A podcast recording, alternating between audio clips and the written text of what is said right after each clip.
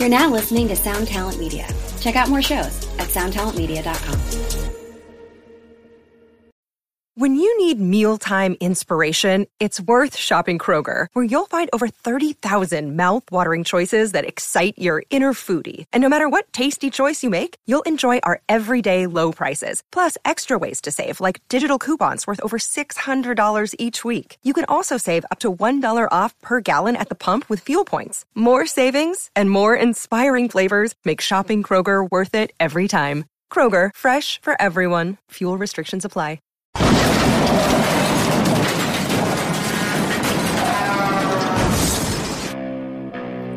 Lambgoat presents the Vanflip Podcast. What is up? Welcome to this week's episode of the Vanflip Podcast.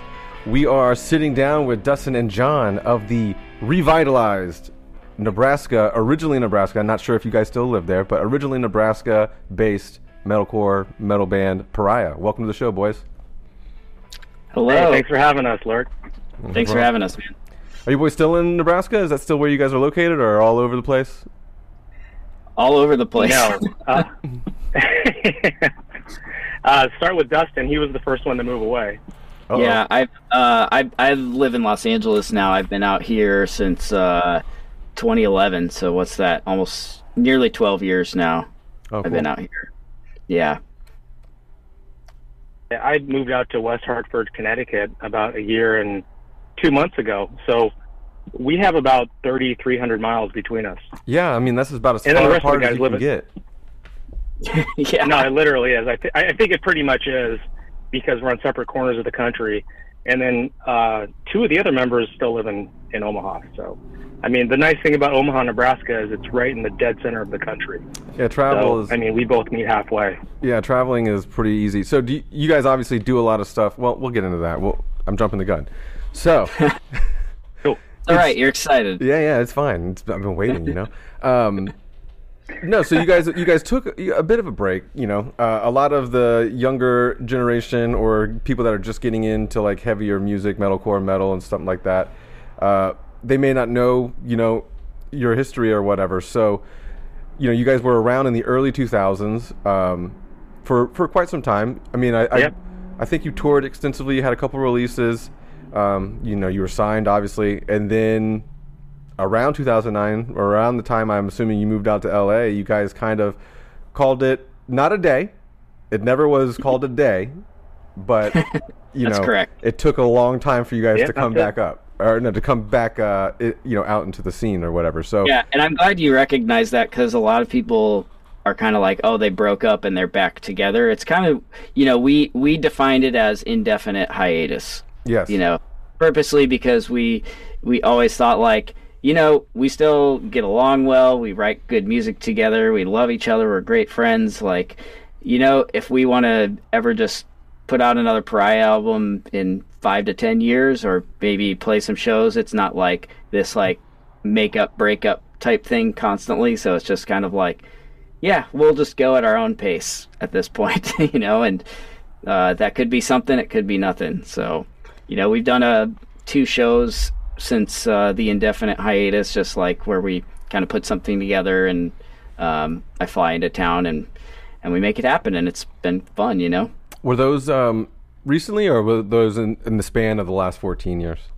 the last one was 2015 and then i think one before that was 2013 does that sound right john Uh, 2014, and we were opening up for a friend's band.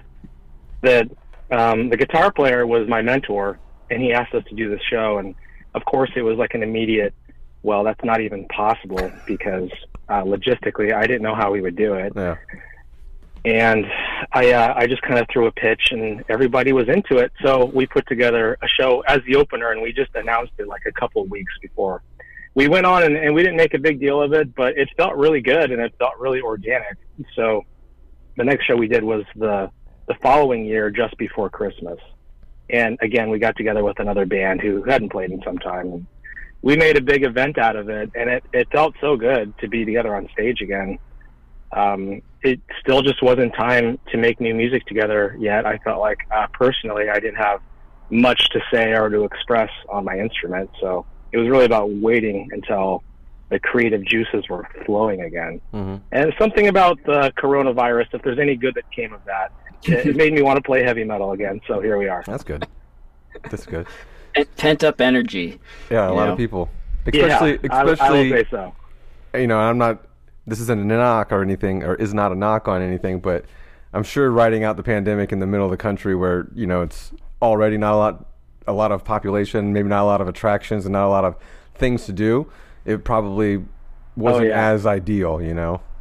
Yeah, I, I Oh. feel like you could even make you could possibly make an argument that it was maybe better to be in a smaller place like Omaha because here in LA, like everything was locked down for so long that when I would go back to Omaha, it would feel like nothing had happened, and here it was like still like no places are open. You gotta, you know, like everyone's got to be wearing masks and getting tested constantly, and it was like Omaha, it was still just like now we've been back to normal for six months now. Oh yeah, know?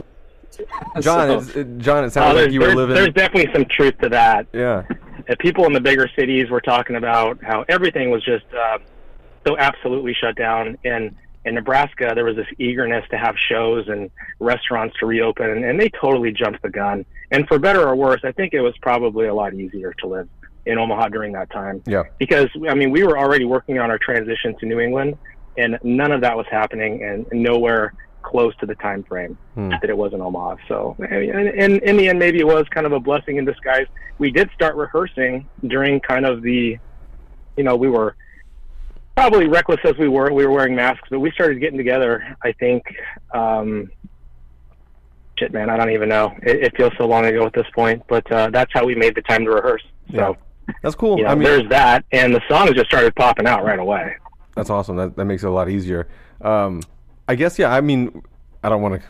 I definitely don't want to talk about COVID anymore because we've talked Yeah, about it endlessly. Yeah, But yeah, you know, it, it sounds like you you John had the same kind of uh, experience I did. I live in Florida, so you know we uh, okay. we didn't really have a pandemic or anything down here for the most part, which I guess is fine. I've, I've been Um, told. Yeah, I mean it. I don't know. It worked out, I guess. But uh, you know, here we are today. Yeah. Yeah, I mean we're here, and it was it's in the rearview mirror, and I agree. I mean it's I don't want to harp on it. It, it is kind of it, it meant the rebirth of the band, but it is in the rearview mirror, and I'm just so happy that we can move on and put out an album and look towards playing shows and just move forward. Yeah, and you guys just dropped uh, your like I said, you ju- just dropped your first single, uh, "Venerate," right? "Venerate." Yeah. Yeah, Yep. you just dropped Venerate. that um, Yes, sir. this week, this week, last week, or this month, sometime. Um, yeah. So, what's the biggest difference you guys feel? Because it's been a while since you've released anything. You know, since what 2009 or something like that. Um, what's the biggest difference Yeah. between this new single and possibly the, you know whatever else you have guys you guys have cooking compared to the previous materials? Um, I, I think for me, I think the, I think the the our last album, the Barnacle Cordius, was uh, far more experimental. You know, us kind of like, you know, maybe pushing against the grain of a lot of the metalcore stuff and trying to just do something a little weirder. I think, at least for me, that's kind of where I was pushing it. Um, and this is like to me i think our songwriting has uh, really matured and progressed a lot like for the better um, you know we're not doing as many eight and nine minute metal songs anymore uh, you know this is like a, a fucking you know four minute just headbanger Yeah. fist pumping like great song to in my opinion you know um, so I, I just think that the songwriting sounds far more cohesive and, and put together and uh, um, you know I'm pretty proud of us for getting to that point Yeah. um, Yeah, same. I would I would mirror that. I think that the songs that we're doing now, some would argue that they're more straightforward, and they're not wrong. But to me, it sounds more mature. The songs have definitely more direction. Um, there is more repetition, uh, but for the sake of making it more of a traditional song, I think we took Hey, what's up? It's Lurk. Looks like you're enjoying the podcast. If you are and you like what we're doing here on the Vanflip, why don't you go ahead and pause this, give us a rating and review on whatever platform you're listening to. If you want to find out any information on your favorite bands from the hardcore and metal scene, visit lambgoat.com. And to stay in the loop about everything that we post on lambgoat.com, make sure you like us on Facebook and you head over to Twitter and Instagram and follow us at lambgoat. Are you a full grown adult and you also have a TikTok account? Congrats. Follow us on TikTok as well. You can find us under the username lambgoat.com. That's spelled out D O T C O M. Head over to our YouTube channel where we have all of these podcasts in video format, plus a lot more content that you should check out. Make sure you hit that subscribe button and you hit that notification bell so you're always alerted when we upload new content. And last but not least, if you want to follow me, Lurk, the host of the show, you can find me on Twitter and Instagram at Lurk City. And as always, if you need any of the links that pertain to the artists on the show today, Lambgoat, or myself, you can always find them in the description. Thanks for listening to this message. Now let's get back to the show uh, more influence from the original era of American thrash metal. That was certainly my influence this time around. It wasn't about the number of changes and you know making awkward time signatures for the sake of being you know creative with it and and I'm not you know bad mouthing anything we did in the past, but I definitely had a very very different approach. This time, I really just wanted to write some bangers and not out to prove anything anymore. You know, this is a completely different headspace the the heavy metal scene is, is so different. I think it's more receptive to classic thrash metal than ever, which has much to do with why I personally thought this was the time to come back. Hmm. When is the uh, when when is the EP set to release? I don't know if we have that information yet. Yeah, so we're we're kind of like mm. trickling this release. Okay. Um, we're gonna really milk it. Yeah. well, you've been you've been um, away for a while, so you have the ability to do so, I guess. Yeah. yeah. Sorry, go ahead, John. Well, I was going to say we don't have a full length. You know, we, are going to probably end up with six or seven songs. So, um, and what bands seem to be doing now is just releasing them over the course of a couple months with videos. So that's our intention. And when the entire thing comes out as a package, at least as a digital package, um, I don't know. What do you think, Dustin? yeah, that's pretty accurate. Yeah, we're kind of like to kind of like you said is like trickling it out, doing a music video with each yeah. song. That's that's the plan, and uh, yeah, once it's all done, it'll be you know one cohesive album. Um, once we've released everything one at a time, because um, you know we we've we spent a lot of time uh, working on these, so we kind of like don't want to just like throw it all out and have people kind of gloss over it. It's like right. we'll really give each song like you know it's time to to shine and push it and hope people give it the attention that that you know we think it deserves. Um, you know, and then at the end, uh, whether we press something physically or not is still sort of up in the air. So uh, we'll kind of see how the reception is over the next few months to all these songs, and you know, uh, change course from there. yeah, it sounds like a good plan. Like uh, again, that's uh, probably the best way to do it in this day and age with you know streaming and everything like that, and just with everyone having that seven second Vine mentality attention span. Uh, you know, it's probably better that you you also you know release stuff stagnantly.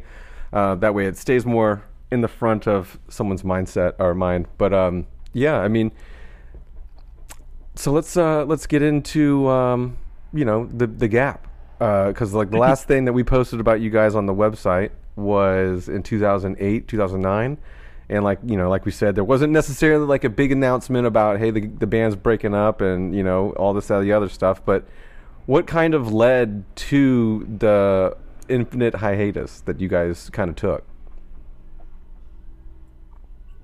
I can tell you, for me personally, I was kind of like unsure about where we fit into the heavy music scene at that time. I felt like the death core sound had really taken center stage, mm-hmm. and lots of lots of great stuff. Uh, I didn't know where we fit into that creatively, and uh, not having a niche, and also maybe a little bit of burnout from yeah. doing that style of music for so long. I was really, really anxious to prove myself in other styles of music, and maybe some of that angst that drove me in those first two albums didn't exist like it did. So I felt making heavy music, at least at that time in my life, felt contrived. And it was, I would rather do something honest than go up there and fake it because people can tell when you go on stage and you don't have the same aggression right. and you're not hungry like you were, it, it comes off very watered down. And frankly, I guess I didn't have anything to say on my guitar at that point. And um, in with Dustin moving to LA, it was just the perfect time to explore other things And like Dustin said, it was always clear, and I think that we were all on the same page with let's leave the motor idling, and when the time comes, because I mean they're they're my brothers. I I love playing with those guys.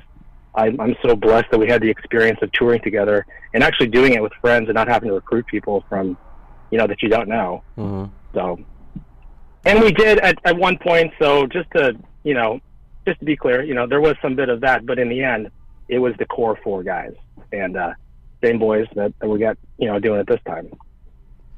Same lineup, the same core four. Same core. Yep. Nice.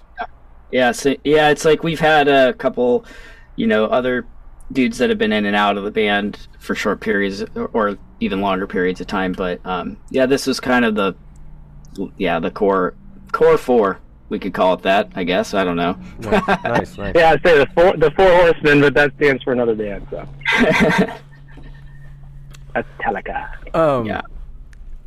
I'm, you know, when we were leading up to this, I was thinking because I used to be in a really crappy band that toured and played here in town a lot too, and I want to say one of those shows was with you guys, but I'm not hundred percent sure. So uh, let me see if I can look that up.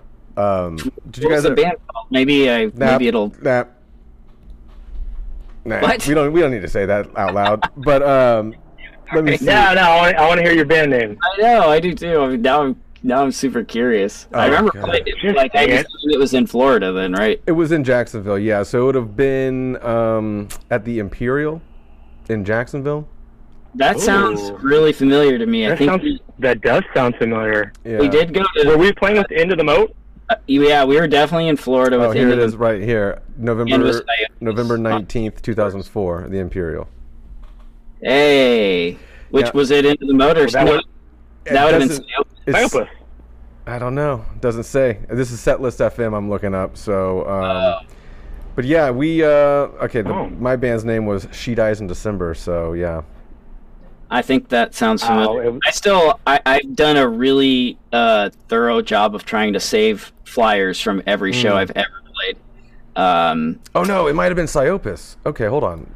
Yeah, we were t- we were touring Yeah, we- at that time. Yeah, so we definitely played that show because I remember Psyopus being. I remember opening for Psyopus too. So yeah, that was. Uh, Did- that was our good. album came came out that year. Misanthropos came out November second of two thousand four, Mm-hmm.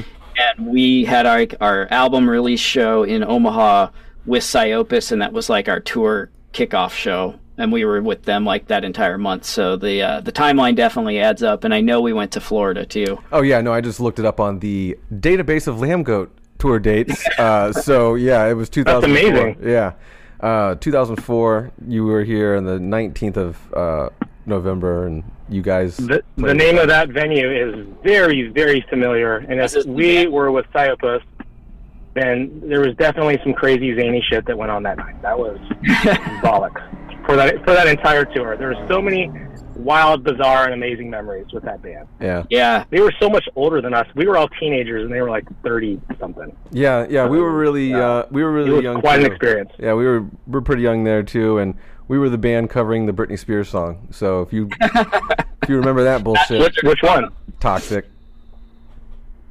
Oh, We did that one before before that heavy. I don't know if it's Dimmu Borgir or some other like black death metal band covered it, like some European Scandinavian band covered it, and then like a Static Lullaby covered it. But that happened like I should probably clarify because a lot of people were like, "Oh, cover songs." They weren't like that. They weren't popping off back in the early 2000s. It was like yeah. it was like throwback had Baby Got Back, and then that was like basically the catalyst I have for that us. album that that's on. Oh, yeah, it's that's a- like that's a- that's it's like a hardcore does uh, rap or something like that. Yeah, it was before like, and again, we didn't have like uh pop or you know like punk goes pop or anything like that. We didn't have those albums that like those series of albums at the time. It was literally just like I think the B side on that Throwdown CD or EP or C, you know whatever. oh, And we had an idea of like, well, we had we had a show we had to play like that week, and we didn't have enough songs, so we were like, let's just cover a song. and uh, you know that Britney Spears song at the time was like the biggest thing. So we were like, can we make this like the Throwdown song? And we did. And then that was probably like a bad idea because that's all everyone fucking knew us about or knew from us. Yeah. But uh, you know, That's it is what funny. it is. I know you're not going to play it on the podcast, but send me a copy of that. I want to hear it. yeah, I'm not gonna play on. The podcast.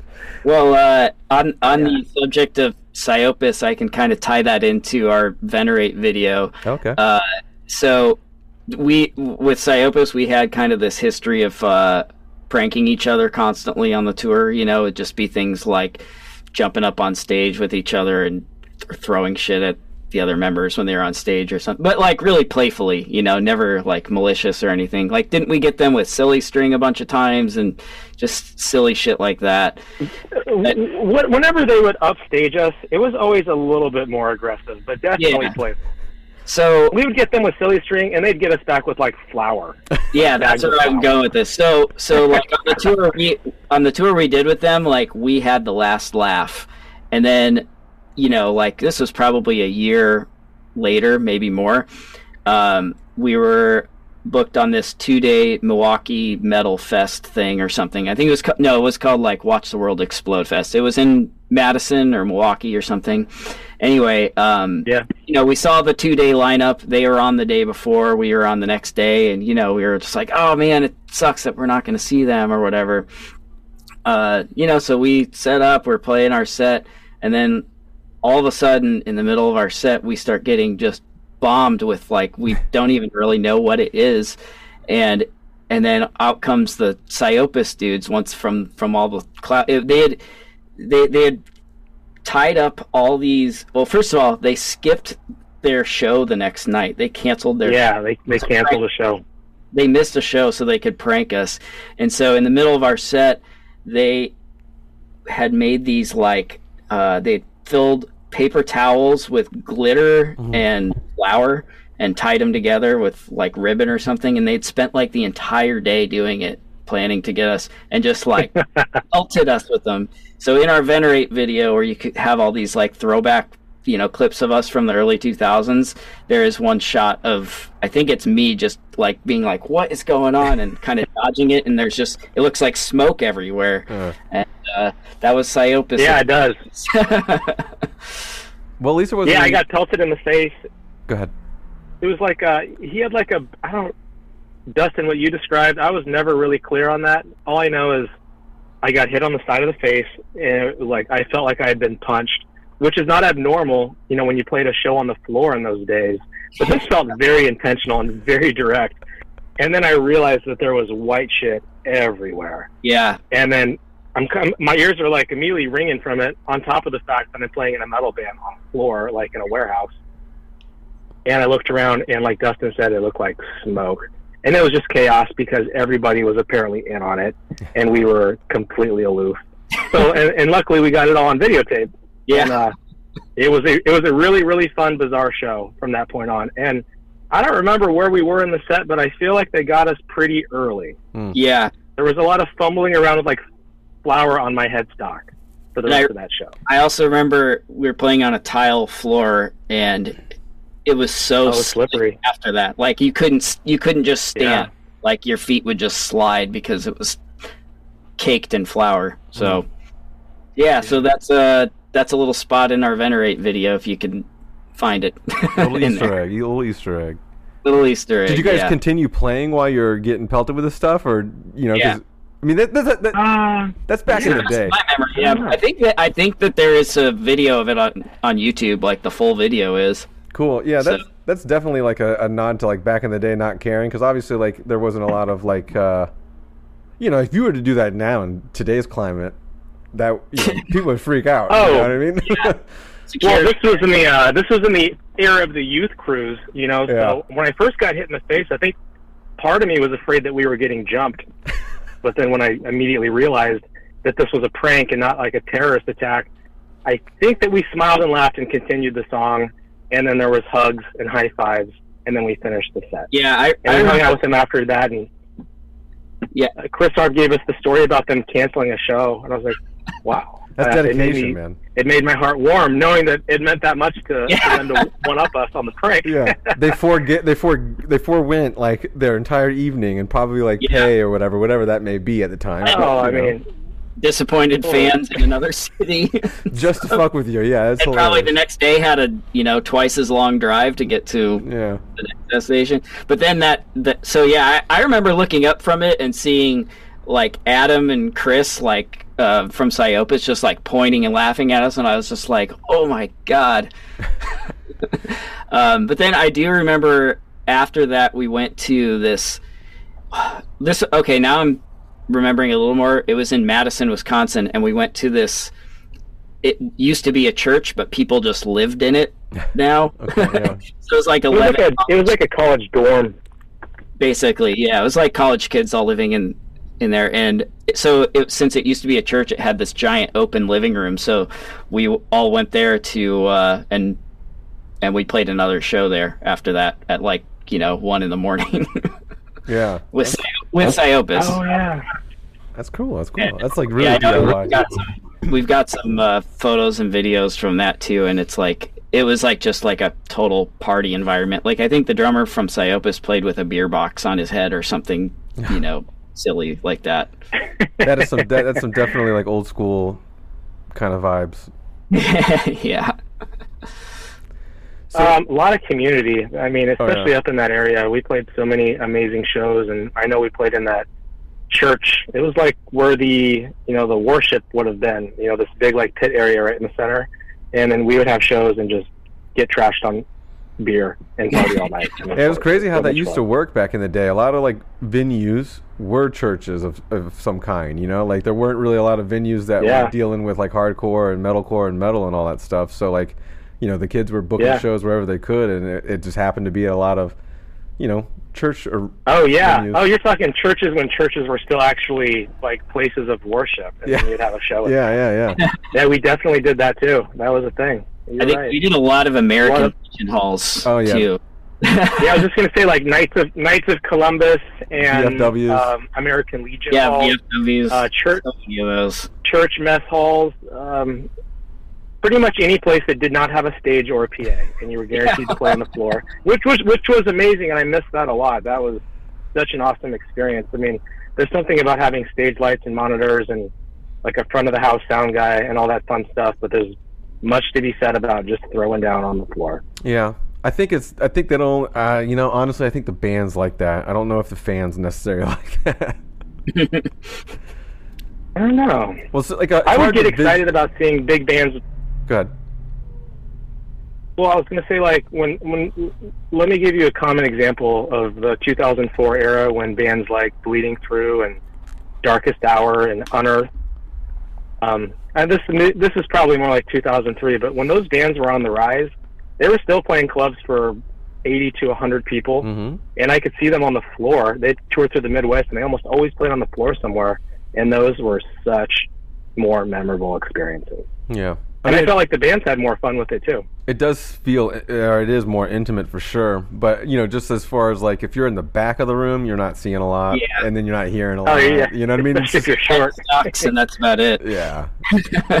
like I saw, I literally went to a show last night that was on the floor, and uh, it's like a long, like a long hall kind of venue. Uh, and yeah, the people in the back are just back there like, eh, you know, I'm hearing Yeah. some stuff, but you know, but it, it was a crazy like, and that, and that particular show was like a crazy show, pretty violent. Uh, you know, like the mosh pit was just. It's not. I mean, it might be like, God, twelve to fifteen feet wide. That's about it. And they were just like, and half of that, or you know, like a good three feet of that is like a bar where that like the sound guy was on, and like I was standing on the videotape and stuff, and it was a very violent, nutty show. So uh, yeah, you know, it was, might have been dangerous for the band too, because like they're in the they're in the mix. You know, they could get moshed on. And then, Yeah, yeah, it's true. We definitely did. I, I mean, I've been run over more than once. And uh, Dustin, do you remember that show somewhere in the Carolinas? We played this house, and there was just hundreds of kids there, and they put us in the smallest room, and everybody was just shoved in there. So we're we're packed in like sardines. And then the minute we started playing, it was the most crazy throwdown mosh pit, and we all got hit in the head several times. and it was. You remember this place? It was hot as fuck that day. It was super, Yeah, super I don't. super humid. Ah, I mean, I, I have like in the vague, vague memories of a lot of those places that all kind of blurred have blurred together for me at this point. So Yeah. like that one specifically, Yeah, yeah. I don't recall. Yeah, I'm not great at, at remembering a lot of places. Uh, Dustin's kind of a scrapbooker. He's got all of these pictures and flyers, and you always remember people's names. I wish I could I didn't mean maintain half of that information. that. but is it's coming back. I, I, I could forget your name like on the podcast and then be like, oh no, you know. So Oh. it just it's one of those things. I f- forgot what I had for breakfast, man. I don't remember anything. yeah, I have like selective memory though. It's like there's lots of things from that era that I remember really specifically, but then like sometimes like I'll chat with my parents on the phone or whatever, and they'll be like, "How was your weekend?" And I'm like, "Uh, I don't, what I I can't yeah. remember when the weekend was." Wow. You know, and it's not because I It was all runs together. yeah, I'm not, it's not because I'm like wasted or anything. It's just like I just can't remember what I did three days ago. Yeah. this time, speaking of that, like remembering what day it is. What is? I got a noise going on in here. Anyway, uh, this time change is really fucking me up. Like I don't even know what day it is, and uh, I've been, Oh, my yeah, my sleep too. schedule is so jacked, like l- so jacked. I went to bed at like seven the other day, and I was up at like ten. You know, and I'm I'm on that weird schedule because I gotta keep the news moving on the website.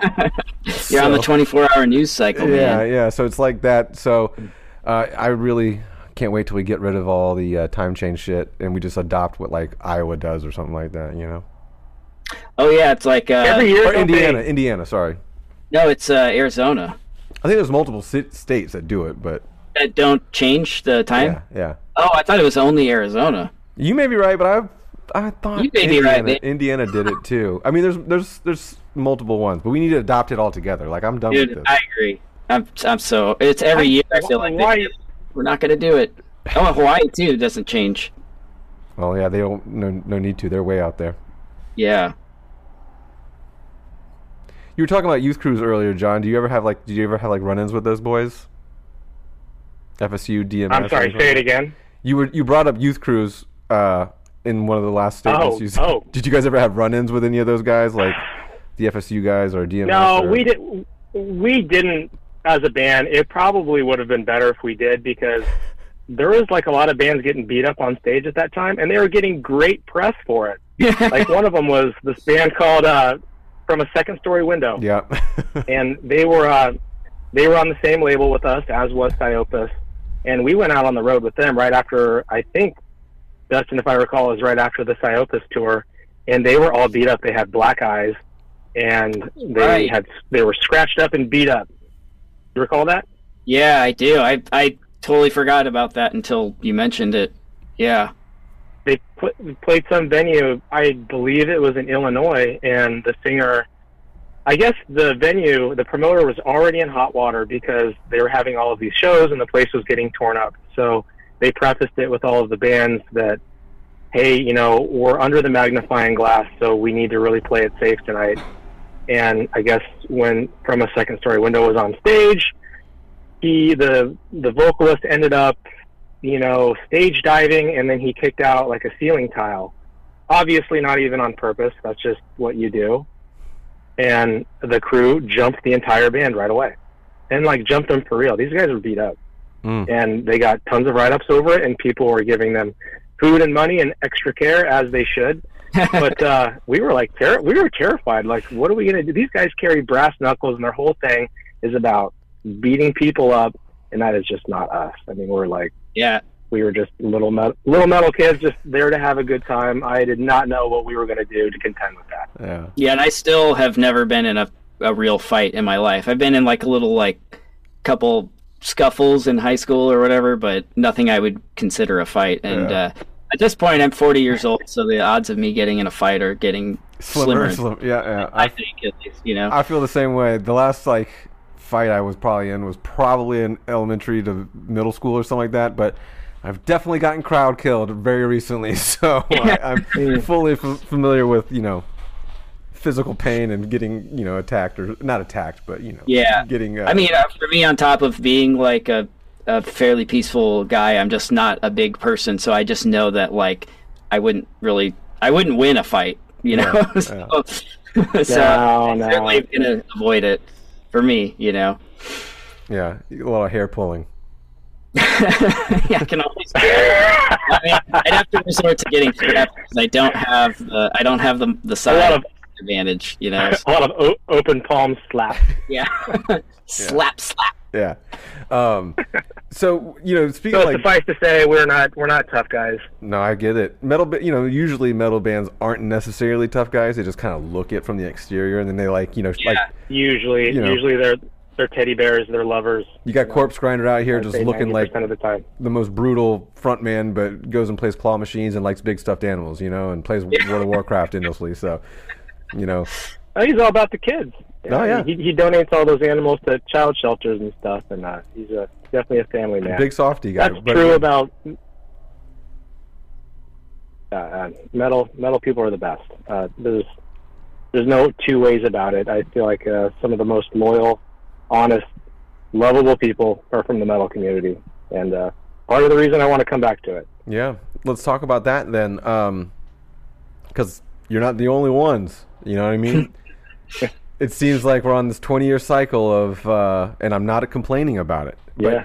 You know, it seems like we're on this 20 year cycle of all these like very Paramount albums or Paramount band. You know, like, and again, we've been in this little window for a while because you know 2000s, early late 90s to now and stuff. There's 20 year albums or 20 year reunions and 20 year album tours going on all the time. But um, yeah, you know, I didn't ever think, you know, at the time that we played together or uh, when I was in a band early 2000s, you know, my dad was always like, you know, this music isn't going to stay, you know, it's not going to be around for a long time like old rock and roll was because it's just, uh, you know, one thing or another. And, you know, Yeah. part of me felt that way too because I was like, there isn't really a big audience. And this was all pre real, you know, pre internet like it is now.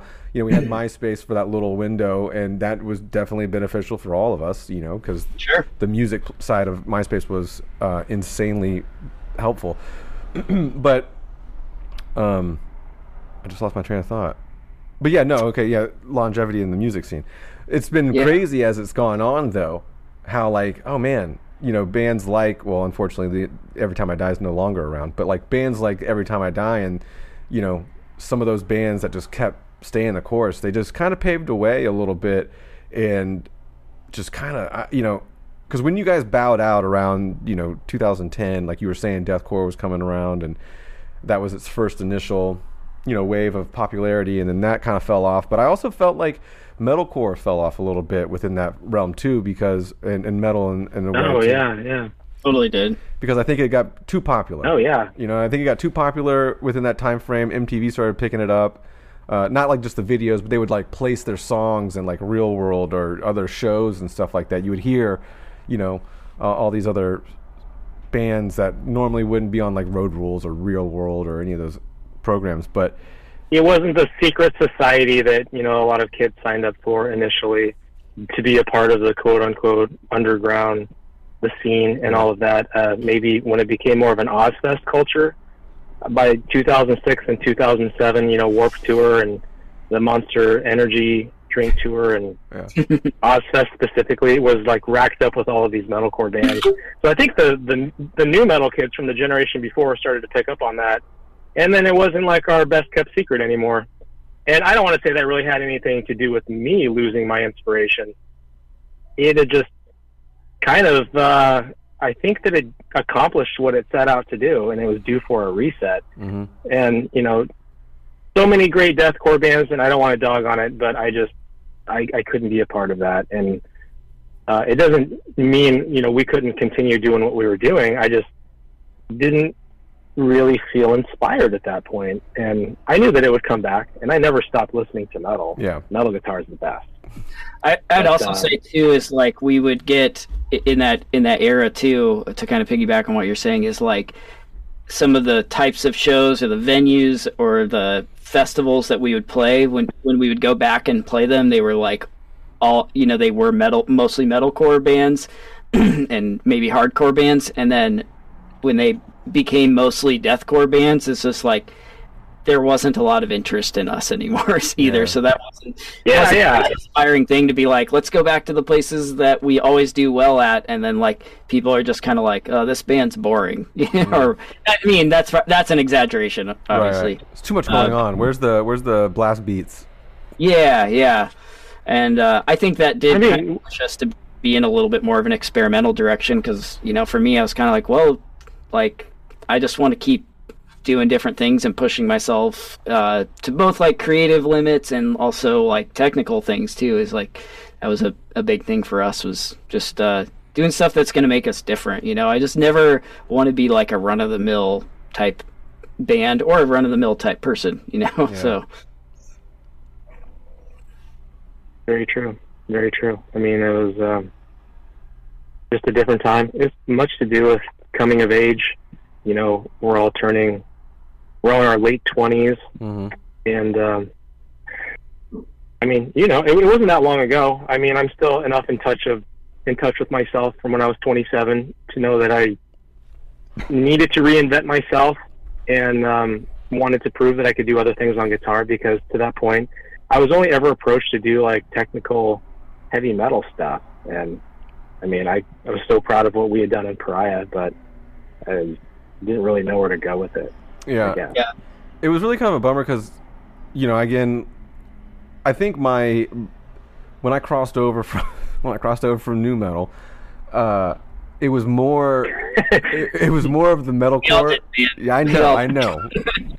it's cool to say now, but it When you wasn't say back crossed then. over, you mean that period of time where you didn't listen to new metal, but you're back to new metal now, right? No, no, I am back to new Because metal. we all are. a hundred million percent. Okay, good. We're not. We're talking twenty year cycles here. You know what I'm saying? And that. Oh yeah, yeah, no doubt. No, but I've never stopped listening. I just want to to be it. transparent. No, I never stopped listening to it either. I just hid it from the world. You know, I locked the door and then locked the door and then put on some Limp Bizkit or something like that. But um, no, I mean, when I No when I crossed over into that, you know, the scene world, uh, quote unquote scene, it was like Hatebreed's Perseverance album, and then like Glassjaw's, uh, Everything You Want to Know About Silence. Those two albums there basically like, Oh. opened up a different world for me, and then I fell into the whole metalcore world, right? And then that I got, I was really into metalcore. Like it, I wasn't super into hardcore. I liked hardcore, but it was more of like it just seemed, and this is gonna sound bad, but it seemed like too simple for me because it was just very easy chugga chugga and Yeah. breakdowns. and I didn't necessarily I didn't like like punk music. I grew up listening to a couple punk music bands because I live near a beach in Florida, and so there's like you know I don't know like weird punk kids all over here skating around and stuff. But um, it wasn't. It, I didn't really gravitate towards that. It was more the metalcore side, like you said, Unearth and all those kinds of bands that like Bleeding Through, Every Time I Die, all this Poison the Well. Those were like that was my wheelhouse, and so that when Hellfest One DVD. oh yeah. But when I you, gotta take a quick restroom break. Go ahead. I'll be right back. Yeah. uh, but when you keep going, when it kept going, you know, there was oh, clean singing starts coming into the mix. You know, like an over an overly Yeah. used amount of clean singing starts coming into the mix. Oh, these albums are getting like really produced now. Like it's starting to starting to get some major, not major label money, but labels that had a couple dollars to spend on this stuff were, were spending it now. And you Yeah. know, labels yeah, that that changing a little bit. evolution. I, they were they were going for numbers, and by 2005 and six, you know, metalcore had turned into this heavy production, and labels like Roadrunner were Mm-hmm. picking up the bands like Killswitch Engage, Yeah. and you know, no diss on Killswitch. I mean, they're legendary, but they kind of, to me, they're they're the band that maybe the flagship for that era of metalcore, Yeah. where the production level was just so high and the commercial, you know, the commerciality, if that's even a word, uh, of the sound proved itself. Marketability, yeah, and they proved that it was marketable. Oh, and yeah. they're an example of one of the bands that you know maintained uh, through all of the changes and the um, reemergence of new metal. And I feel like we're in that right now. I, Oh yeah. at least in some form, I think that new metal has made a pretty strong comeback. I think they're taking more cues from that first wave of new metal when the sound was fresh and complex and dynamic. And I think we're referring to the same new metal bands that we probably grew up on because our journey was very much the same. I burned through so many copies of that Glassjaw album. I thought they were so incredible. It's my all-time Uh, favorite I band. still do. It's still my all-time favorite band. Oh, that that is one of the most dynamic albums I've ever heard. It's got everything. You know, it's beautiful. It's melancholy. It's heavy as hell. It's got hardcore songs on it. Mhm. Uh, they were at a level that I just strived to be that. You know, and never, you know, never taking too many cues from their sound because we didn't have the parts and the players to do what they did musically. But Yeah. they were a huge inspiration, and you know, I've gone out of my way to see that band many times. I have flown multiple states to see that band. I've done I've done stupid things. I so I I totally know where you're coming from. It's a cult, and I'm That's- I'm, that's I'm amazing. fully part of the cult. You know what I mean? I got I got Oh yeah, yeah. memorabilia that's so stupid, but I mean, talk about waiting patiently. I mean, there's there's bands that made us wait, but uh, they would tease new music for like ten years at a time, oh yeah, or at least it felt it felt that way. You know, they had that EP that came out after Worship and Tribute, and then I want to say it was a good six to eight years before we got it. the other EP came out. Yeah, it's just like fuck. dude. Is that what the was that the one with the the John Lennon song? That first song that had the, no, the that's ride symbol that, that, went on for like our, our two color, minutes. Yeah, our color green was the one you're referring to that came after uh, worship and tribute. Like I don't know, five six years after that. But coloring book was the more Yeah. uh, coloring book had Yes. five or six songs, and the back the front the front half were one style, and the second half was a more melodic, Yes. uh, lower lower toned kind of sound. But uh, and then you know Material Control came out in what 2017, 18 or something like that. So Yeah, fairly recently. definitely love that. Yeah, and if I'm being honest, I think I slept on that one a little bit, but uh, those first two albums were, you know, groundbreaking for me. So uh, kudos and respect to Glassjaw. Yeah, hundred percent. Um, but yeah, yeah, you mentioned the new metal uh, resurgence in like our our wheel, like our you know industry, not industry, but our little genre here, our genres. Um, I talk about that all the time because I think what is going on is like, you know, we were kids when that we were kids when all that stuff was coming around, like Korn, Rage Against the Machine, Limp Bizkit, all those you know pioneer new metal bands. Our parents weren't listening to that, so that was us finding it. Um, some of us, you know, had kids really early on, and a lot of that attributes to why bands are coming back around now, and why you start seeing forty-year-old or you know, thirty-five to forty-year-old people that you haven't seen in twenty years come to shows again. So, you know, their kids are older, and Yeah, their kids yeah. are they're Yeah. out of the house, and they don't have that responsibility or as much of a responsibility anymore. But those kids too that grew up in that household listen to new metal because the you know obviously like if your dad and mom are riding around and they're bumping like Korn and you're five years old it's seeping in one way or the other and that's like the led zeppelin for you or i don't want to compare Korn is not the same as led zeppelin but you know i was riding around my dad's listening to led zeppelin or some shit you know Yeah. Well, for the new for the new metal movement, I think Korn is Led Zeppelin for new metal. Right i just didn't want to they're not on the same crucified for- level like for saying you know, that. they're not on the same level Yeah, yeah. I mean, but- what they meant for the movement at the time and in, in its place. Yeah, I mean they're uh, one of the the originators, so to speak. So uh, Yeah, that genre. Yeah, to pick up on what you're saying, like as far as um, becoming parents, you know, we're all too happy to share this stuff with our kids because it made up so much of our own. I don't want to say childhood. I mean, this music came into my life when I was a teenager. Mhm. But um, if my kids show the slightest amount of interest for any of it, I'm all too happy to show them videos and let them know that I was a part of it in some way. You Yeah. know, and I took a ton of pride in it. And I feel like I was there early enough.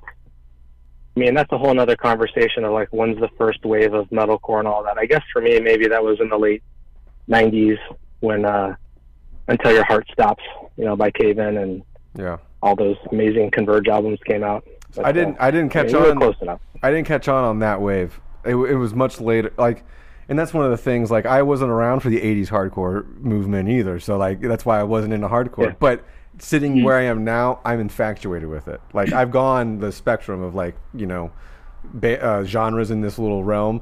So now I'm like full on into like weird black metal, post metal shit, but also hardcore. And I still love metalcore, but not like current day metalcore is you know hit or miss, but a lot of the metalcore I do love has a lot of new metal influence too. So there's that. But you know, For sure. uh, I just don't think and I might catch some shit for this, but I just don't think nothing will top that like golden era of metalcore. Even though there are bands that, like you were saying, the first wave of metalcore is. You know, I listen to Dead Guy now, and I'm like, "Fuck, dude," or Botch, and these are bands that I didn't really listen to when I was early, early, you know, younger in the scene. And even though I had a website way back in the day, uh, before I started uh, working with Lambgoat, and um, I had a website, and so I would get all these CDs sent to me physically. They, they would send physical CDs back in the day, not just digital advances. So, like, I got Botch and Hatebreed and Cave In's, like an Antenna album and stuff like that. But at the time, I was so like still in that new metal crossover phase that that was like I don't that's not my vibe. But as, I've got, as I got older, as I got older, it became more my vibe because then I could trace back the lineage of like the sounds of like why Norma Jean sounds so different, and then like, you know you go back and listen to Botch a couple years later, and you're like, Yeah. oh fuck, that's why they sound like that. Yeah. yeah. Yeah. Botch was one of the Well- bands that like pushed me out of metalcore, or excuse me, out of new metal. Was like when I Uh-huh. heard Botch, it was kind of like, whoa, like Botch and Unearth were and Zao were probably my my three that really pushed me out of new metal and into you know the more metalcore type stuff. Yeah, I agree. I mean, um, not I agree, but I, I can see that. I didn't. I didn't listen to any of that stuff until late two thousands, probably. But and even Oh, then, it wasn't even. You know, I I was listening to like what I consider golden era. You know, like around that bleeding through.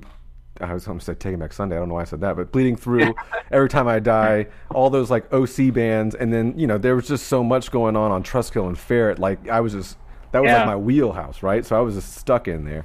Trustkill and Victory were just huge at that time. Oh yeah, Yeah. Relapse Records, Hydra Head, Metal Blade. Mm-hmm. Those al- those labels were just killing it, and they probably still are. If I'm being honest, I'm a little bit out of touch. No, there's. I mean, Hydra Head's not necessarily my way back around anymore. There, there's a couple you've mentioned that aren't around because they were just so small, like offshoots. But I mean, Relapse obviously Yeah. still around. Victory is still around. Uh, you know, and some of the labels have. got like sold or picked up by like didn't they get uh, acquired by a major or something? I think. It's happened. Trustkill got acquired. Ferret got acquired. I mean, they've all. Yeah.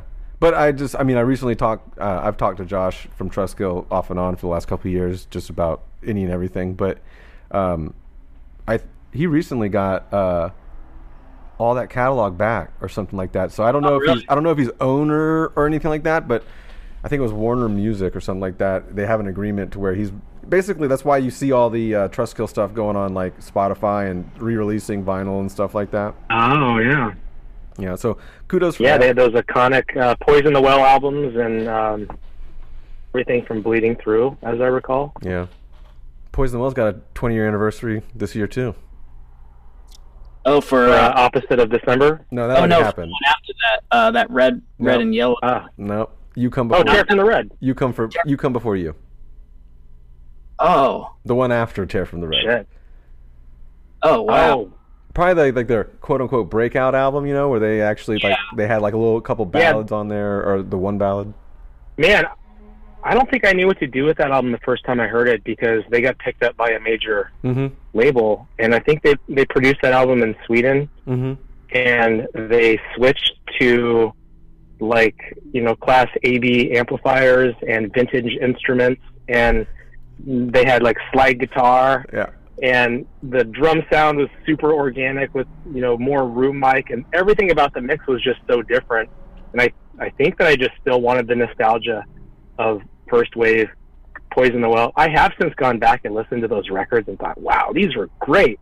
You know, I don't, I just wasn't, I wasn't ready for them at the time. No, I was- feel that. I I feel still that. wanted them to be what they were. I feel that. I haven't revisited those in ages. Like, uh, I, I was really into Opposite of December and Tear from the Red when those. You sound just like, every other dude on the message board, man. Like, you I know. don't you don't want to Yeah. go past those two albums. But I, you know, I'll, I'll say this. But you do, and I, I like, I'll be the first to endorse that those other albums are, are great. There's some really amazing dynamic Oh, yeah. stuff in there. Just uh, you have to, you have to leave the other stuff in the rearview mirror. Like, there's no. We were talking about Cave In. If you love until your heart stops, then you know before you put in Antenna or Jupiter, just know that you're not getting the same band. Right. They're the same guys, but they had a different vision. You know, if I probably heard until the heart stops first, because Antenna was my first uh, listen, right? Like I got the CD in the mail from I think it was was it Jade Tree or Hydra or some some I don't know who that album. You're Hydra band. Yeah. Yeah. Um, Yeah. When I got it, I was like listening to it, and of course, you know, being like the I don't know how old I was, 17, 18 year old kid running this stupid website, you know, I wanted to give it a fair shot, but I was like, I'm not feeling it. But if who knows, maybe if it was a little heavier and you know more of like what I would originally or what I would later on get into with you know until the heart until your heart stops and metalcore in general, it might have, it might have just clicked Yep. earlier, and I might be a different person. But here we are. here we are. Yeah, yeah. I mean, your perspective starts where it starts. So, uh, But, but you- also um, hu- hu- huge acknowledgement to bands that can cover that kind of ground and that have that amazing amount of range and yeah. musicality. You know, such maturity, such amazing musicians. And to touch Um, so and to I'm- piggyback off of that, bands like um, the Deftones obviously are are big for that. Yeah. But Oh. those ba- the, the Deftones obviously inspired two of my favorite bands, which is Glassjaw and Poison the Well. So like when you when you look at those For sure. under that microscope of like as the Deftones influenced those bands. The Deftones never made the same album, right? And so, like, you can tell now that those Yeah. two bands also followed that you know that that uh, mold or that that style Yeah. of how to do stuff. Yeah. So Yeah. I, I stress to you both: go listen to "You Come Before You" versions and the Tropic Rot from Poison the Well. If you liked if you liked them in those two albums, or those first two full lengths, you're gonna go back and be like mind blown. I think versions is my favorite Poison the Well album, and it's the most different than the five. Interesting. What's that first track? That first badass track on versions? Um, Ah, letter thing. yeah. that Digga, digga, song digga, digga, digga, digga, digga, digga, digga, digga, digga, digga, digga. Yeah. Yeah, it's Yeah, that song rips. yeah. Uh, They made a video for that. I remember seeing that video, and I didn't even recognize the band anymore at that point. I mean, it was like 2008. I was like, "Who the fuck is this awesome band?" And then I, 30 seconds later, I realized what I was seeing. But prime example, you know, it was like rediscovering them for the first time all over again. It's a really great album. Yeah, yeah. Honorable mention the versions.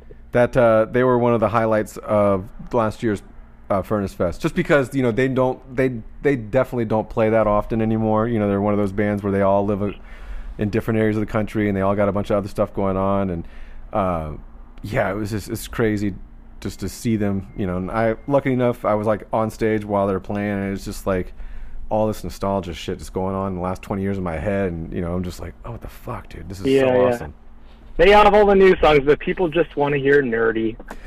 True. It's not, but you know, like I've grown, I've grown to like I don't like, I don't hate the song, but it's like I could go with, Mm-hmm. I could go without seeing it at a show. You know, I, I don't know, but Oh, totally. Yeah. Yep, it's an encore song. I I think Paria played with them at Robot Mosh Fest. Yeah, Um, we did. Where was that? With Wisconsin. That's in- And this was, you know, in their I think that was in Milwaukee. Yeah, that was a Milwaukee Yeah. thing. Um, yeah, this would have been in 2008 Russian circles. or nine. Yeah, Russian Circles and Poison the Well were the two headliners. Mm. Um, Yep. Yeah, and that's when we were uh, pushing. Uh, I think our our second full length of uh, Barnacle Cordius had just came out at, at that point in time, so we were like touring on that. Yeah. did those albums just come on Spotify? Right. Did you guys just get those on Spotify recently? No, so they've been on Spotify for a while, but I, I switched our digital distributor over, uh-huh. so it, it had some sort of like weird flip flop of like, hey, they've got a new album, but Well, because I saw, because I was, you know, when I Yeah. do my research and stuff like that, I noticed that like the upload date for some of those albums were like recent. So I was like, oh, maybe, Yeah. because again, like you know, Josh has been uploading the Trustkill bands to Spotify and labels. I think like Hydra Head is one of those labels that kind of went offline on Spotify for a little while until someone else uploaded and picked it up. But I was just curious. Yeah, and, and honestly, we weren't very good about promoting our band during those hibernating years. And I think we just let social media sleep for like literal years on end. And this is when Spotify and Graham and all of the social media as we know it today was coming of age. So, I mean, we're literally trying to pump it up now, which is, you know, it's never too late. But, uh, yeah, I mean, we were asleep at the wheel, you know, during those hibernation years. Yeah. that's why we're just we're anxious to get content out there and to be active and to you know let people know we are doing it and we're doing it because we want to. You know, we're doing it on our own and, and then releasing it independently. Yeah. And it's a different animal. And I think it's a good, you know, good way to prolong the exposure as much as you can, right? So, Yeah. No doubt. so um, Yeah, you know, I'll even say some during some of these do- these kind of dormant years for Paria. You know, John and I both obviously went on and played in several other bands, and I think that that experience of playing with other people and kind of doing different types of songwriting has really contributed a lot to when we came back to working together on on Paria stuff too. You know. I was going to ask what you, you know, because there's such a big gap between Paria and then and today. I was going to ask what's been going on for you guys, whether it's musically or personally, because obviously, like you moved to LA and now, Mm-hmm. you know, John, you live in the other side of the country, on, in Connecticut. So, you know, I'm just curious as to what been what's been going on in the past, you know, over decade. John- John and I did have another uh, collaboration over COVID, so I'll take this time to plug that. Let's go. I, I uh, so I'm sure you're familiar with uh, the movie Killer Clowns from Outer Space. yep. Okay, so I, I okay, so uh, to give you like kind of the the backstory, like I saw a very short clip of that when I was like six years old when it was on TV. uh, I saw the scene where the uh, the shadow puppet comes, turns into a T Rex, and eats the crowd of people, and I was just like absolutely terrified. And I had no idea what that movie was. Like for years and years and years, I like would sometimes bring it up to people, and people are just like, "What are you talking about?" And then when I was in high school, I worked at Hollywood Video, and uh, which for people that don't know, that was like Blockbuster. You had to go and rent the movie, physically rent the movie. Yeah, you have to go to a place. And so I, was describing, I was probably 17, 18 years old, describing that movie to somebody, and he's like, "Oh yeah, that's Killer Clowns from Outer Space." And I was like, "I I have to see it. I have to see if it's as terrifying as I remember." So, um, It wasn't, you know, was I it? no, I special ordered it. It was goofy. It was so goofy. It was so goofy. You're Yeah. like, why was I scared? Exactly. And and then I was like, oh man, this theme song's super cool. So then I had to go and special order the soundtrack from like Sam Goody or Suncoast or whatever because you couldn't just find it. Again, you'd have to go to the store and buy physical copies of CDs at a at a music Exactly. store.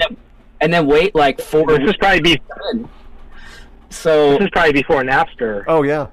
hundred percent, hundred percent before Napster. So anyway, I like w- had I loved that theme song that the Dickies did. So for years, I was just like, one of these days, I'm gonna cover that song. And during the pandemic, I was like, well, now I've got the time. So, you know, and I've got like kind of the right friends to do it. So in a very disjointed effort, um, I kind of put together that whole thing recorded with a drummer out here, uh, sent the tracks to John. John recorded guitar in, in Omaha, obviously did the bass here, and then this uh, the singer is out here too.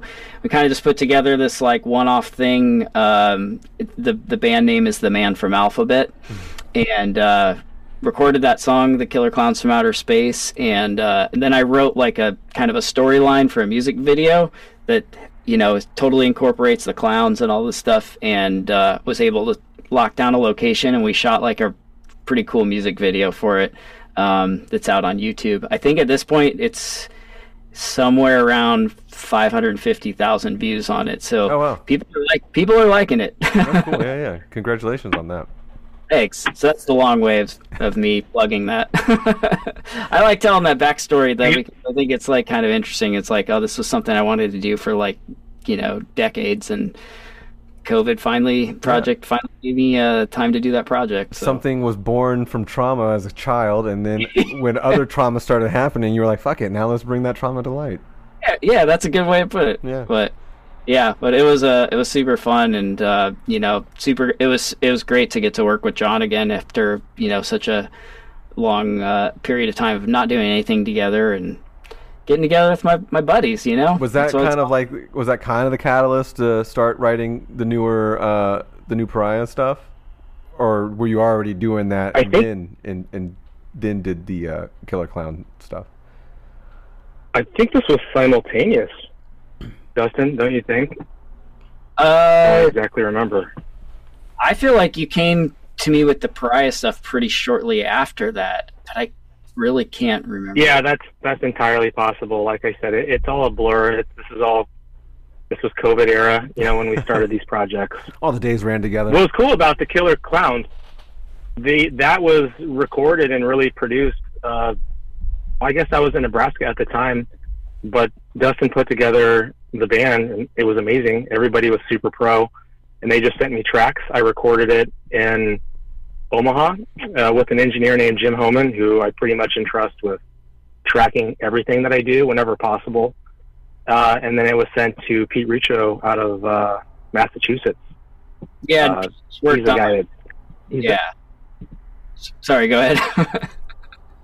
uh, we kind of came up with him because there's these great sounding Havok records. Mm. I think uh, it's their their original release or their. I think Time is Up. I think that's the name of the release. But I love the way that album sounds. So I looked up who did it. I found this guy Pete. He was super cool and totally available, and he was originally on deck to mix the Paria record. Um, we ended up doing that in house just because we had such a great experience with Jim. But to cross back over, he uh, mixed and mastered that Killer Clown song, and I mean, it sounds awesome.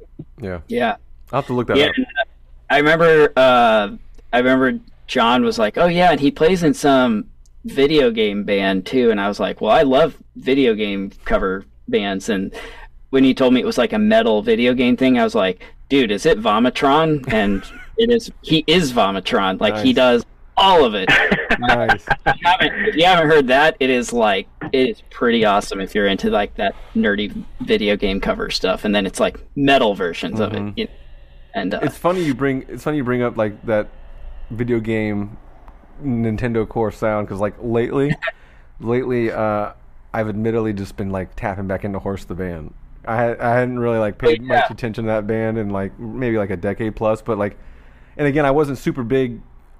I shouldn't say I wasn't a super big fan. I was a super big fan of R. Borlax, but I, after that, I kind of like started just to kind of like die off of like paying attention to them. But I respected them so much because they did that like weird three four month like world tour back in the day, and they all did it like DIY booked themselves, and like obviously like lost a lot of money and stuff. But like I was like, damn, that is so fucking cool. They did that, and uh, yeah, you know, yeah, that's it. I was just I'm getting back I'm getting back into them. You know. What I mean? Check him out. I I Hey remember. boys, I'll be right back. I'm gonna go take a pee break real quick. Okay. Go for it. Cool. Um, I actually remember that. I don't remember the the band that well. Like I never got really into them, but um, I do remember. Uh, I do remember them like have being like one of the only metalcore bands that had synthesizers in them. Besides, like you know, Bleeding Through kind of had it more Yeah. as the as more of a texture and. Uh, Horse the band, it was more like an upfront like lead instrument. eight bit type sound instead of like Yeah. you know like calm like backing like just like Yes, or organ or organ sound. It was more like just fucked eight bit noises all the time. And it- it, didn't. It helped that Napoleon Dynamite came out around that same timeline, and uh, Eric, uh, the keyboardist, was like identical looking to like almost Jon Heder. so like they could have been like doppelgangers back in the day, you know. And then they were. I mean, those guys were so cool too. We got, uh, I you know, around that same year we played with you. I think before that we had gone on like a small tour with them, and I don't want to say tour. Like I just annoyed Eric enough via email for him to be like, yeah, if you can, if you can contact the venues and the promoters, and you guys can get on the tour or on those shows, and yeah, you're more than welcome. Oh, gotcha. And so I just hounded everybody, and so they had seven Florida dates on that in this big tour, and we got on five of them, and.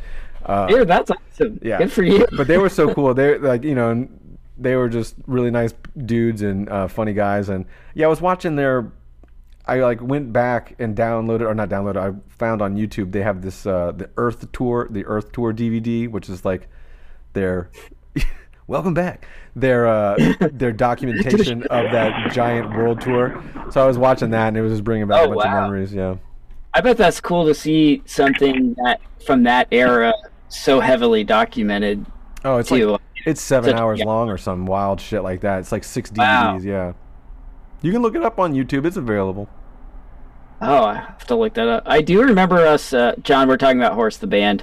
Uh, I do Oh. remember us playing with them one time, and and you know this was also in an era where you couldn't just go and look up to hear what a band sounds like. So I just remember it being a thing where it was like it was kind of like you'd see their shirts around at shows and people were talking about them all the time. Like there was a lot of hype around them. And I remember playing some, you know, one of those all day long festival things. I have no idea where it was, but I just remember that we were playing on a the stage that all the bands had to play on was so awkwardly tall. It was like, you know, where like if you're in the front row, you have to just crank your neck all the way up to see the bands. It was something like, you know, like 15, 20 feet high. I was like, what? Why, why did they do this?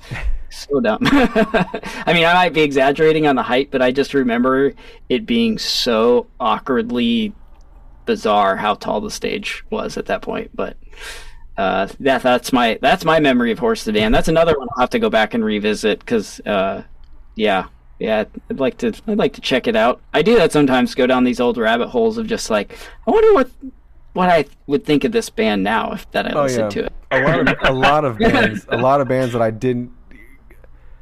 Well, again, Just we- kind of miss, we you came know. well we came from a different time you know what i'm saying so like the young kids today don't really understand it you weren't allowed to like a lot of stuff back in the day you know there was a lot of Very, very true. there's a lot of gatekeeping going on and uh which for better or for worse i don't necessarily know if i hated it then or hated it the lack of it now i don't necessarily know what i prefer but you know when you were in the hardcore scene that's why like i listen to nu metal in private and not with anybody else because it's like Oh, I mean, shit. I don't think you could admit to liking Foo Fighters oh yeah or no anything that came from like the alternative rock era. or emo I mean, I remember a time, or totally. I mean, we grew up in Omaha, and there was this huge um, Midwest, Midwest uh, quote unquote emo movement going on with Saddle Creek Records, Mhm. and it was a huge thing. And there was just a crazy amount of separation. Now I feel kind of stupid for missing out on all of that because I think it was kind of historic. And uh, I mean, it definitely was, and the music was actually great. I just completely slept on it because I think in some way I felt like I wasn't allowed to enjoy it. Exactly. I've I felt I always felt pressured like that, and then all of a sudden, a couple years after that, you start seeing kids in the pit with Slipknot shirts, and you're like, "What's going on?" yeah. That was, I think, that was the first band that was the catalyst, at least where we came from.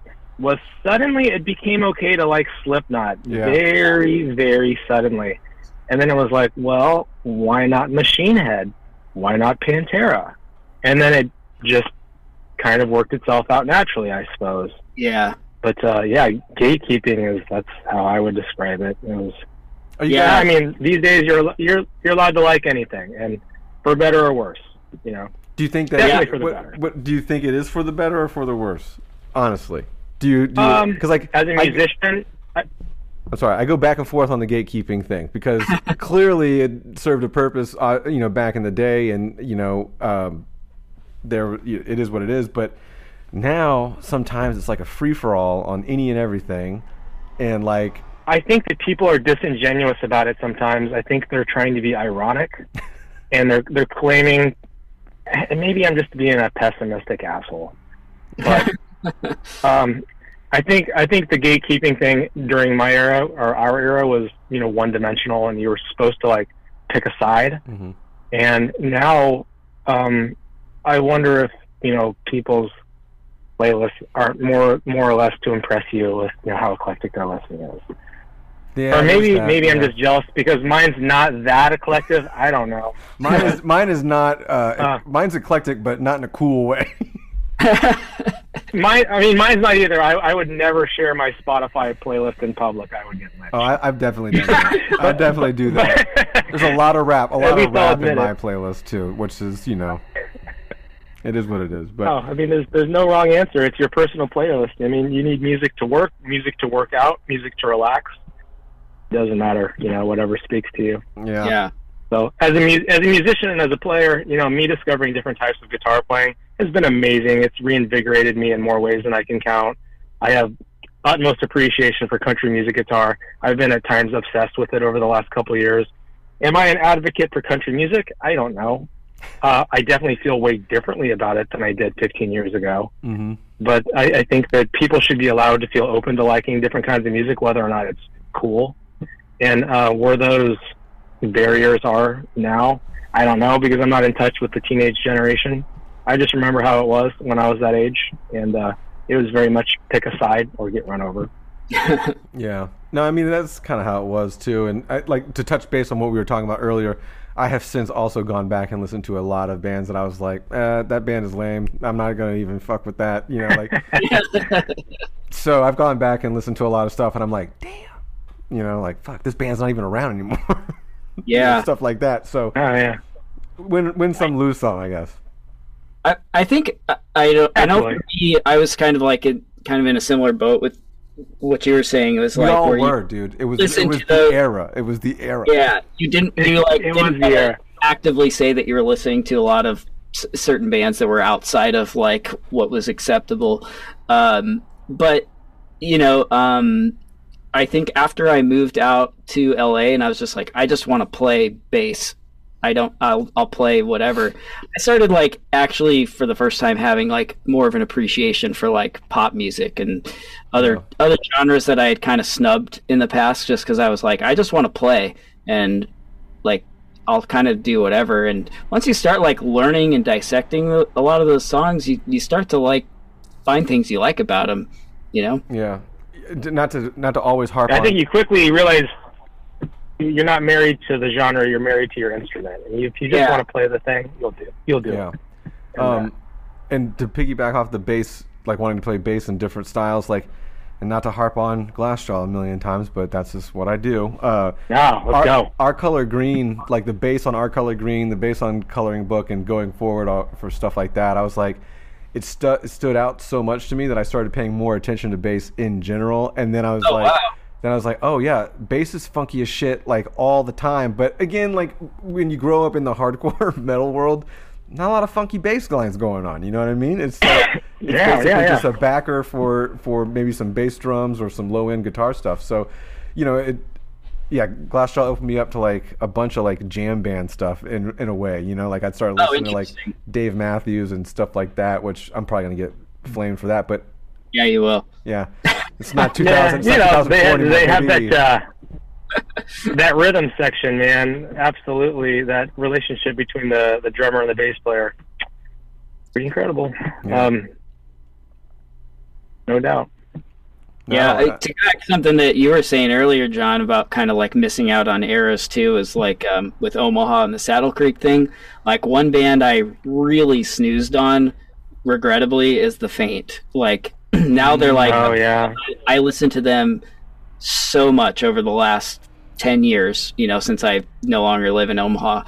Uh, and every time they come out here, I go and see them play, and I'm just like, man, this this band is, you know, like past their peak in popularity, but their live shows are still so great. The songs like age oh I know. really well. Like that band is is so underrated and underappreciated, you know. Um, and I and I totally regret not going and seeing them in Omaha more often. I saw them once in Omaha, and uh, I don't know for whatever reason I was kind of like, oh yeah, well that was better than I thought, but you know, yeah, yeah, Yeah, yeah. like I did. They And- were they weren't even part of the the rock genre, you know. So they were in a different stratosphere. Weren't they like and syn- weren't they like a dance like a uh, I don't want to say like a goth night Yeah. dance band, like a synthesizer kind of. yeah, yeah, totally. I hadn't heard that yeah, name yeah, in forever. Definitely. You would say Britpop, synth pop. Yes. Uh, goth. I mean, none of those, none of those um, adjectives are wrong. They are very one of a kind, and um, extremely skilled.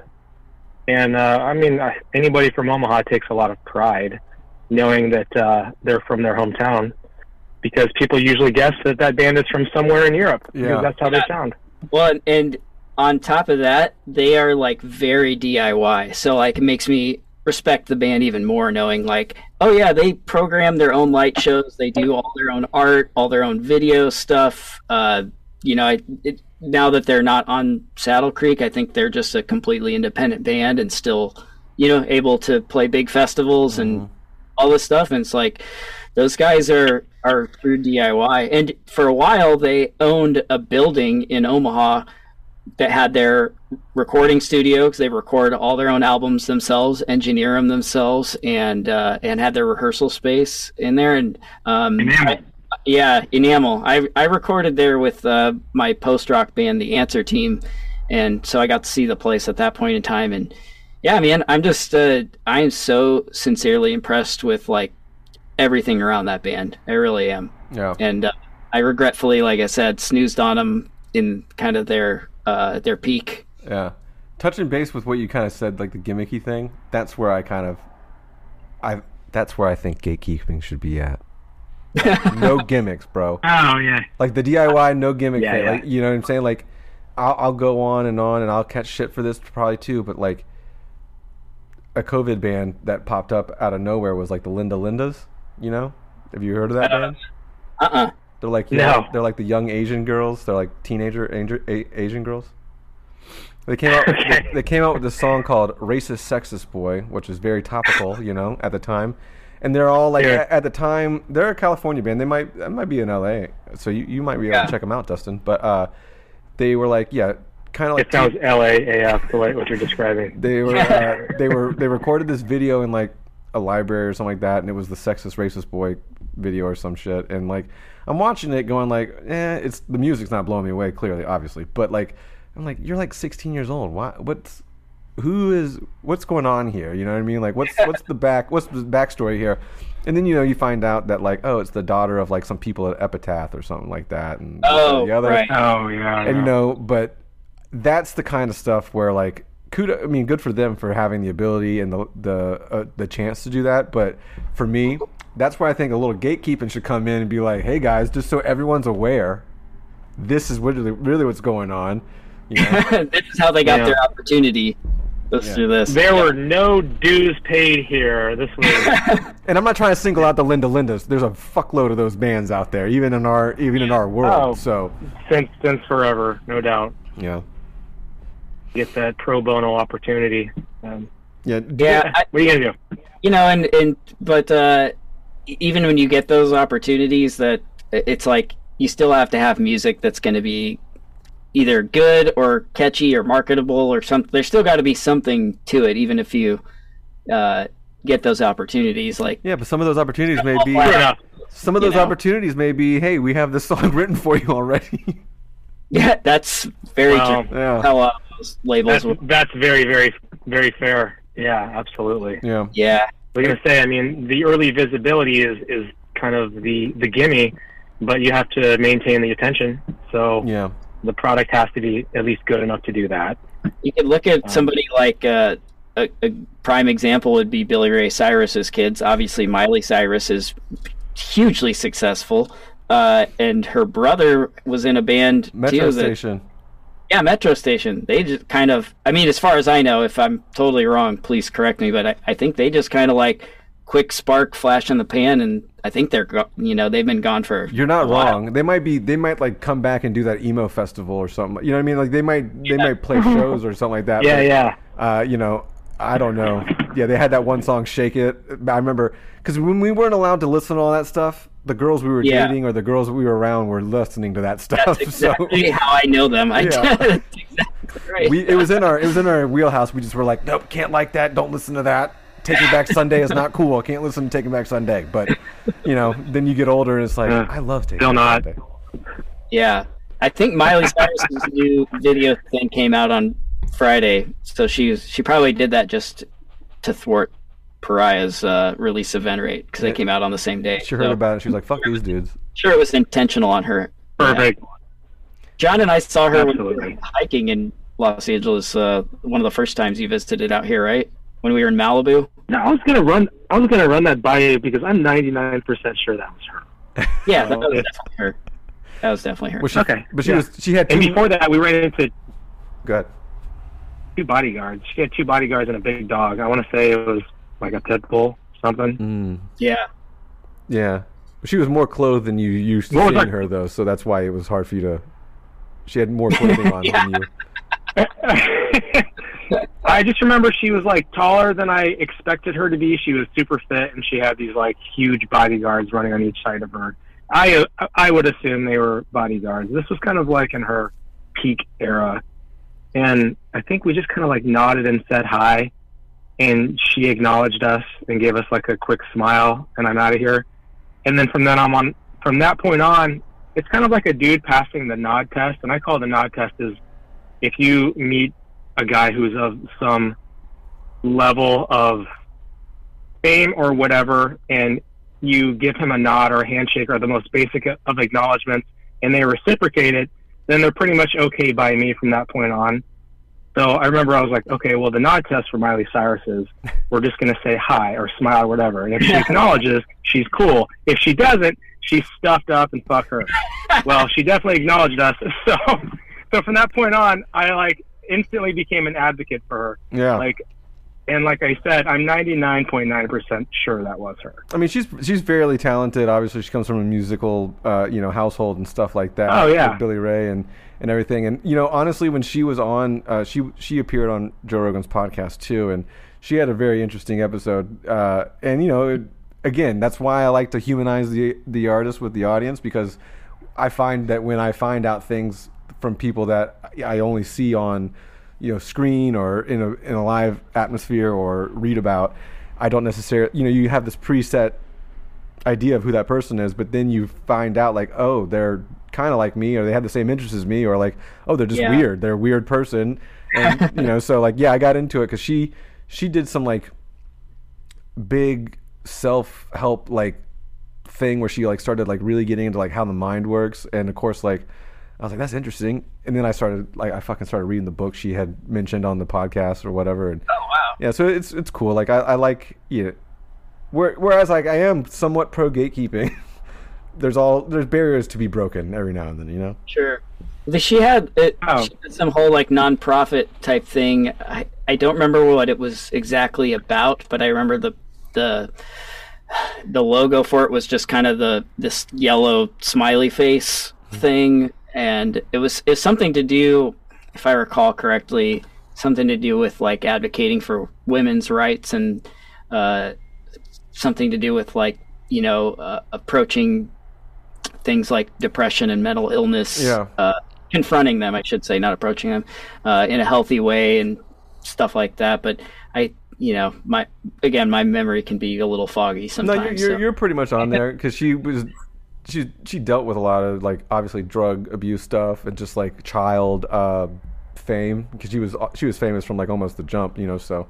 Yeah what it is. since she was a kid. I got my niece uh, my niece who's 23 now when she was a little kid uh, she was really into the hannah montana stuff so at, at one point in Oh, time i bought her like a hannah montana guitar and was like you know because i was like hey maybe this will be an opportunity to get her into like you know wanting to play guitar and rock music but it wasn't but no, uh, didn't pan out anyway, I digress. Yeah, I she was so anyway to just yeah, your point. She's been a big star. She's been famous her whole life, you know, since she was a kid, yeah Yeah. and that doesn't bode well for a lot of people. Um, mentally yeah it doesn't yeah, mentally, that's what I mean. Like, you know, Conan O'Brien kind of says like, you know, that to a certain extent, like child fame should almost be like an illegal thing because it's almost the equivalent of giving kids drugs and just the uh, Mm. the environment that they're in is so crazy. You know, it also could be somewhat abusive to it Yeah, the, yeah, the pressure and the isolation. And I don't want to say they all turn out like Michael Jackson, but that story just never seems to end well. Well, there's not a Like lot of the- there's not a lot of child like- stars that have gone off to be like complete perfect humans that are liked by everybody. You know, so it's I think like even No. even Shia, you know, Shia LaBeouf or LaBeouf or whatever, he's had his up and ups and downs, and from the exterior for a while, Oh, he, yeah. he looked like he kept it together for a while, but then you know, no hate, Then I no like hate he just him. started airing it out. Yeah, no hate to him. I I, Yeah. I I love Shia as a as a human person. You know, like I don't watch all his movies, but he seems like a pretty decent guy. But there's some stories out there that aren't necessarily decent about him. So yeah. Who knows? well, boys, we've gone like an hour and a half, which is pretty long for the pod. So Yeah, yeah, yeah. I've down. got I've got news to post, unfortunately, for the rest of the day. So, but I greatly appreciate Oh. you boys, uh, you know, hopping on, and I uh, I do like that all these bands from two decades ago are storming back. So I hope to see you guys do a couple more things. Obviously, like shows, tours, stuff like that. Um, you know, and I'm interested to see what. Lots more to come. Yeah, I'm interested to see what happens with the rest of the EP and how that sounds. Thank you so much, and thanks again for you know supporting Paria over all these years, man. So, I have to admit, it wasn't me. Yeah, de- It wasn't me. uh, I, you know, I don't know if you guys know or anything like that, but I joined Lambgoat in about 2018, 2019, just to do the podcast. Oh. okay, And then Alex, uh, I had a conversation with Alex about a year and a half ago and acquired it from him. So uh, now it's me. But you know, I was a longtime visitor for the website because, like, you know, I would steal news from here and the PRP because I was a nu metal kid, and uh, you know, I would just post about bands that I liked, and then Same.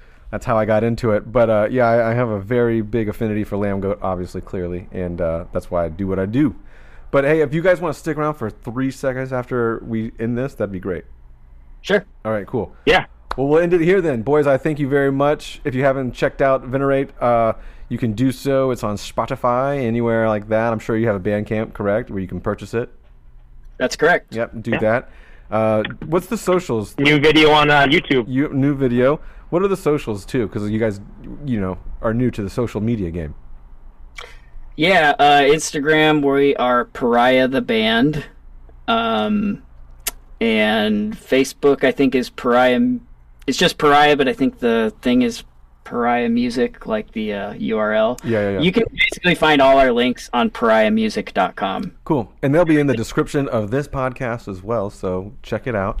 But yeah, thanks a lot, guys, and best of luck for the remaining, uh, you know, remaining singles on the EP, and hopefully we'll see you soon in person. Great, thanks so much for having us. Always. Cheers. Thank you so much. Hey, what's up? My name's Lurk, and I'm the host of Lambgoat's Van Flip podcast. Every week, I have in depth conversations with bands from all over the scene, big and small. We also like to keep our finger on the pulse and showcase up and coming bands on the show as well. So come check out Lambgoat's Van Flip podcast.